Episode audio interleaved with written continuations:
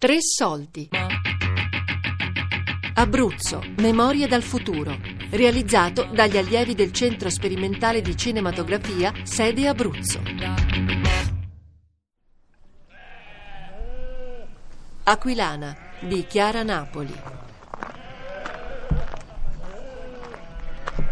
L'Abruzzo, a differenza di tante regioni, è ancora una regione di pastorizia, ma, non lo sa. Tante pecore vengono allevate qua, ma la gente fa finta di niente, fa finta che non esista. Credo che in passato hanno sofferto eh, la povertà, la fame e quindi legano l'allevamento di pecore ad un'attività arcaica, vecchia, antica, che li ha fatti soffrire e quindi la rinnegano. Anche la lana, c'è un, un rifiuto per questo tipo di lana naturale eh, da parte di chi abita in questi borghi. Piano piano adesso la stanno cominciando a riutilizzare, ma perché noi abbiamo migliorato la lana, abbiamo fatto in modo che fosse più morbida, che non pizzicasse come quella che loro si ricordano. Loro in passato c'erano delle pecore che non è che stavano a pensare alla selezione o a migliorarle. Loro avevano una pecora che faceva tutto, gli dava poca lana, gli dava poca carne e gli dava un po' di latte e quello gli bastava per quelle 3-4 pecore che avevano per campare la famiglia durante tutto l'anno, no? Eh, però quel tipo di lana lì era una lana grezza, una lana che, che pungeva, non era una lana bella, confortevole, faceva caldo ma per sopportarla era un sacrificio. Quindi loro hanno questo ricordo legato a queste matasse bianche, un ricordo che punge. Quando entrano in bottega io dico mettetevele addosso, non gli sembra vero. E lui dice no ma quella che tenevo, eh quella che tenevamo noi pungeva, pungeva.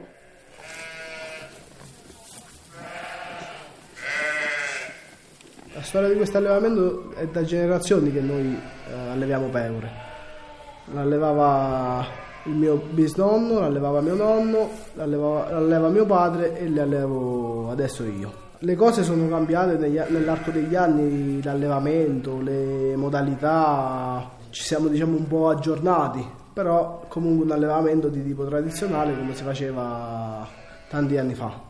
Continuiamo a restare su queste montagne, pascoliamo pecore tutti i giorni. Ci spinge a continuare questo allevamento soltanto la passione. Tutto l'altro intorno è un problema. È la passione, gli animali, le soddisfazioni che ci danno gli animali, questo ci spinge ad andare avanti e continuare con questo lavoro.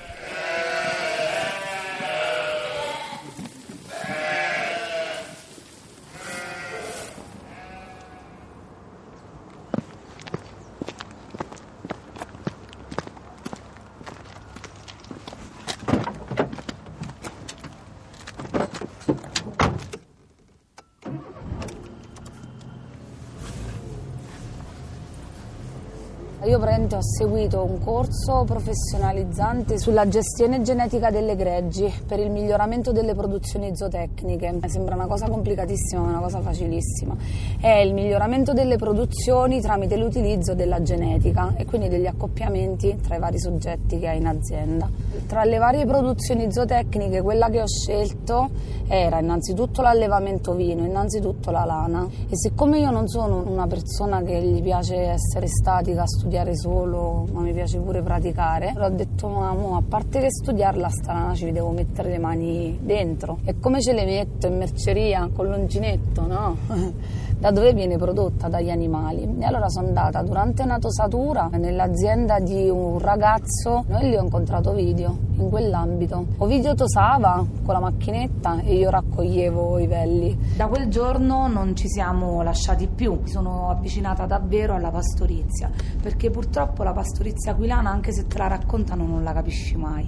Eh, per capire davvero la pastorizia aquilana devi viverla, quindi devi eh, passare anni, giorni, insomma mesi, eh, ora dopo ora, eh, a fianco a, a chi questo tipo di mestiere non lo fa soltanto ma proprio lo vive.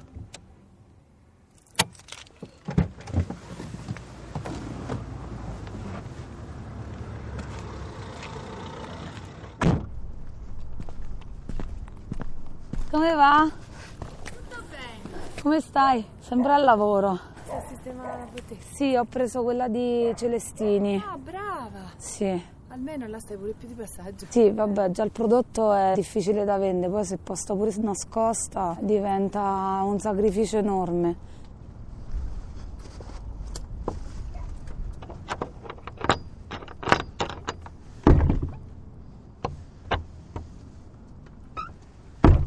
Salve. No, passavamo, stavo Eh, salve. Sì, ancora non apriamo, però se volete entrare accomodatevi.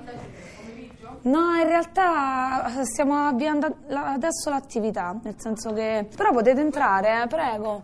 Mi fa piacere. Ho sposato un ragazzo che alleva pecore, quindi la lana che vedete qui non è soltanto la lana così, è proprio la lana delle nostre pecore. Le pecore sono queste, ho messo qua qualche foto di famiglia, tanto per far capire in maniera immediata quello che facciamo. Sì, lui nasce in una famiglia di pastori, pastore il padre, il nonno e il bisnonno. Lui ha continuato il mestiere di famiglia un po' perché c'è nato, un po' perché ce l'ha nel sangue, tanto perché gli piace. Noi abbiamo un gregge insieme a mio suocero di mille pecore per una produzione di lana sporca di 1500-1800 kg l'anno, poi dipende dalla stagione. Una pecora quanti ne fa di là? Eh, 3 kg, 2 kg, 2 kg. Poi ci sta la pecora che produce Ah, di certo, più, che certo. sta meglio, poi ci sta quella che è come una popolazione di abitanti in un piccolo paese di mille persone. Non tutti stanno bene, ci stanno i più anziani, ci stanno i più giovani. Mediamente è un 2 kg, 2 kg e mezzo, 3 kg, però ecco non è una cosa eh, standard. E poi i colori che vedete sono fatti a mano da me e naturalmente, quindi utilizzando sia le piante del territorio, eh, piante, radici, fiori, foglie, cortecce degli alberi, eh, e sia qualche corteccia che acquisto eh, dai paesi più caldi. Eh, ci sono due legni, il campeggio e il Brasile, che mi danno dei colori a cui non posso rinunciare, dal viola al lilla, più il fragola del Brasile. L'unica cosa che utilizzo che è edibile e quindi si mangia è questa tintura col Montepulciano d'Abruzzo, che è il vino nostro del territorio nostro, allora quella è il cavallo di battaglia. Il tuo marchio? Il mio è questo, guarda, qui lana, per cui racconta la lana, il prodotto, il territorio da cui proviene. Ciao, buona passeggiata, grazie che siete venuti. Ciao.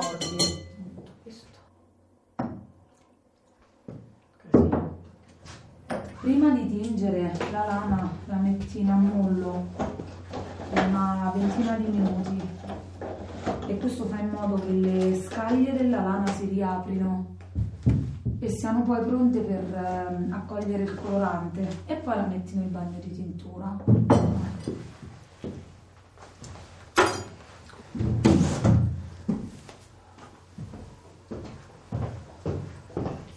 Considera che per un fiasco di vino ci tingo un chilo di lana. Utilizziamo la lana bianca, 100% pura lana vergine.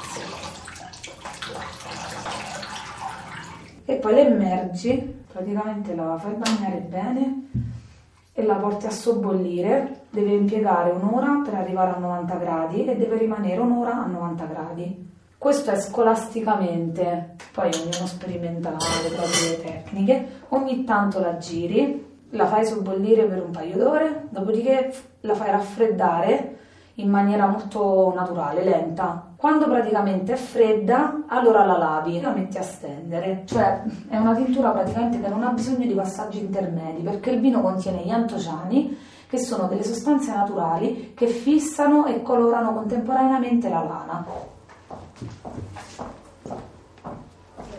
È cambiato il modo di allevare innanzitutto, cioè noi alleviamo, non alleviamo più quelle pecore dal quale vogliamo prendere tutto, noi alleviamo delle pecore che sono state selezionate per questo tipo di produzione, quindi alleviamo la merinizzata italiana da carne che è una pecora che è stata migliorata per la produzione sia della lana che della carne. E poi le condizioni sono assolutamente favorevoli, prima non c'era la possibilità di dargli da mangiare, si allevava la pagliarola di Bariciano e dal nome già ti spieghi pagliarola, cioè praticamente che mangiava paglia, Ora non gli davano da mangiare cose buone. Adesso l'alimenta- anche l'alimentazione è cambiata, quindi la genetica assolutamente le ha migliorate, l'alimentazione le aiuta a fare una- prodotti migliori e poi sì, assolutamente la tecnologia, eh, il processo di filatura, il tipo di, di trasformazione che subiscono le nane le rendono migliori. Noi abbiamo scelto la pettinatura a differenza della cardatura proprio per fare in modo che queste lane fossero più soffici e più morbide.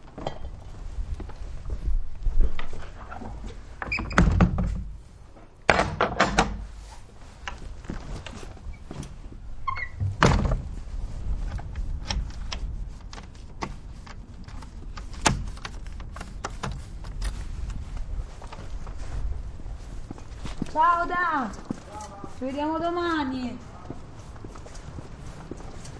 Il mio diventare imprenditrice è stata proprio una necessità. Ehm, quando ho cominciato a lavorare con il mio marito, noi abbiamo cominciato proprio da, da, dal niente. Avevamo questo gregge ehm, e volevamo che questo gregge producesse una lana di qualità. Ci siamo impegnati in questi anni proprio per, affinché questo gregge riuscisse a produrre questa lana di qualità. Abbiamo cercato di ehm, promuovere i prodotti eh, e fare dei prodotti soprattutto di eccellenza, eh, impegnando le nostre risorse economiche eh, proprio per, per, ottenere questo risultato. Quando siamo riusciti ad ottenere questo risultato abbiamo capito che era il momento eh, di filare la lana, in realtà ho capito che era arrivato il momento di filare la lana. Mi sono impegnata per eh, la trasformazione di questa lana in, fila, in filato in prima persona ed ho ehm, voluto st- fortemente eh, che nascesse questo prodotto, per cui lo sento come un po' ehm, fosse mio figlio figlio. Buongiorno, per favore mi può portare a TV 2000? Buongiorno, certo, andiamo.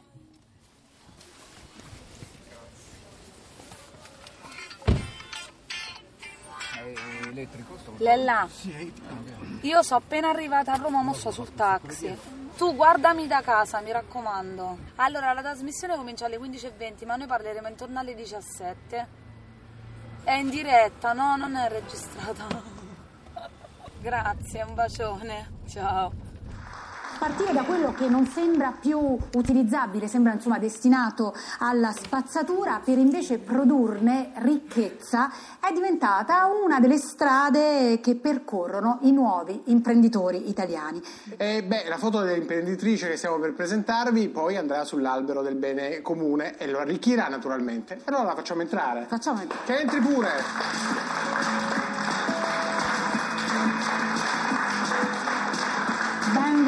Benvenuta, alla sua camera, la 4, la guardi e si presenti sinteticamente. Buonasera a tutti, sono Valeria Gallese, vengo da Bariciano, un paese in provincia dell'Aquila, ehm, sono titolare di un marchio aquilana e ho una bottega a Santo Stefano di Sessanio, uno tra i borghi più belli d'Italia.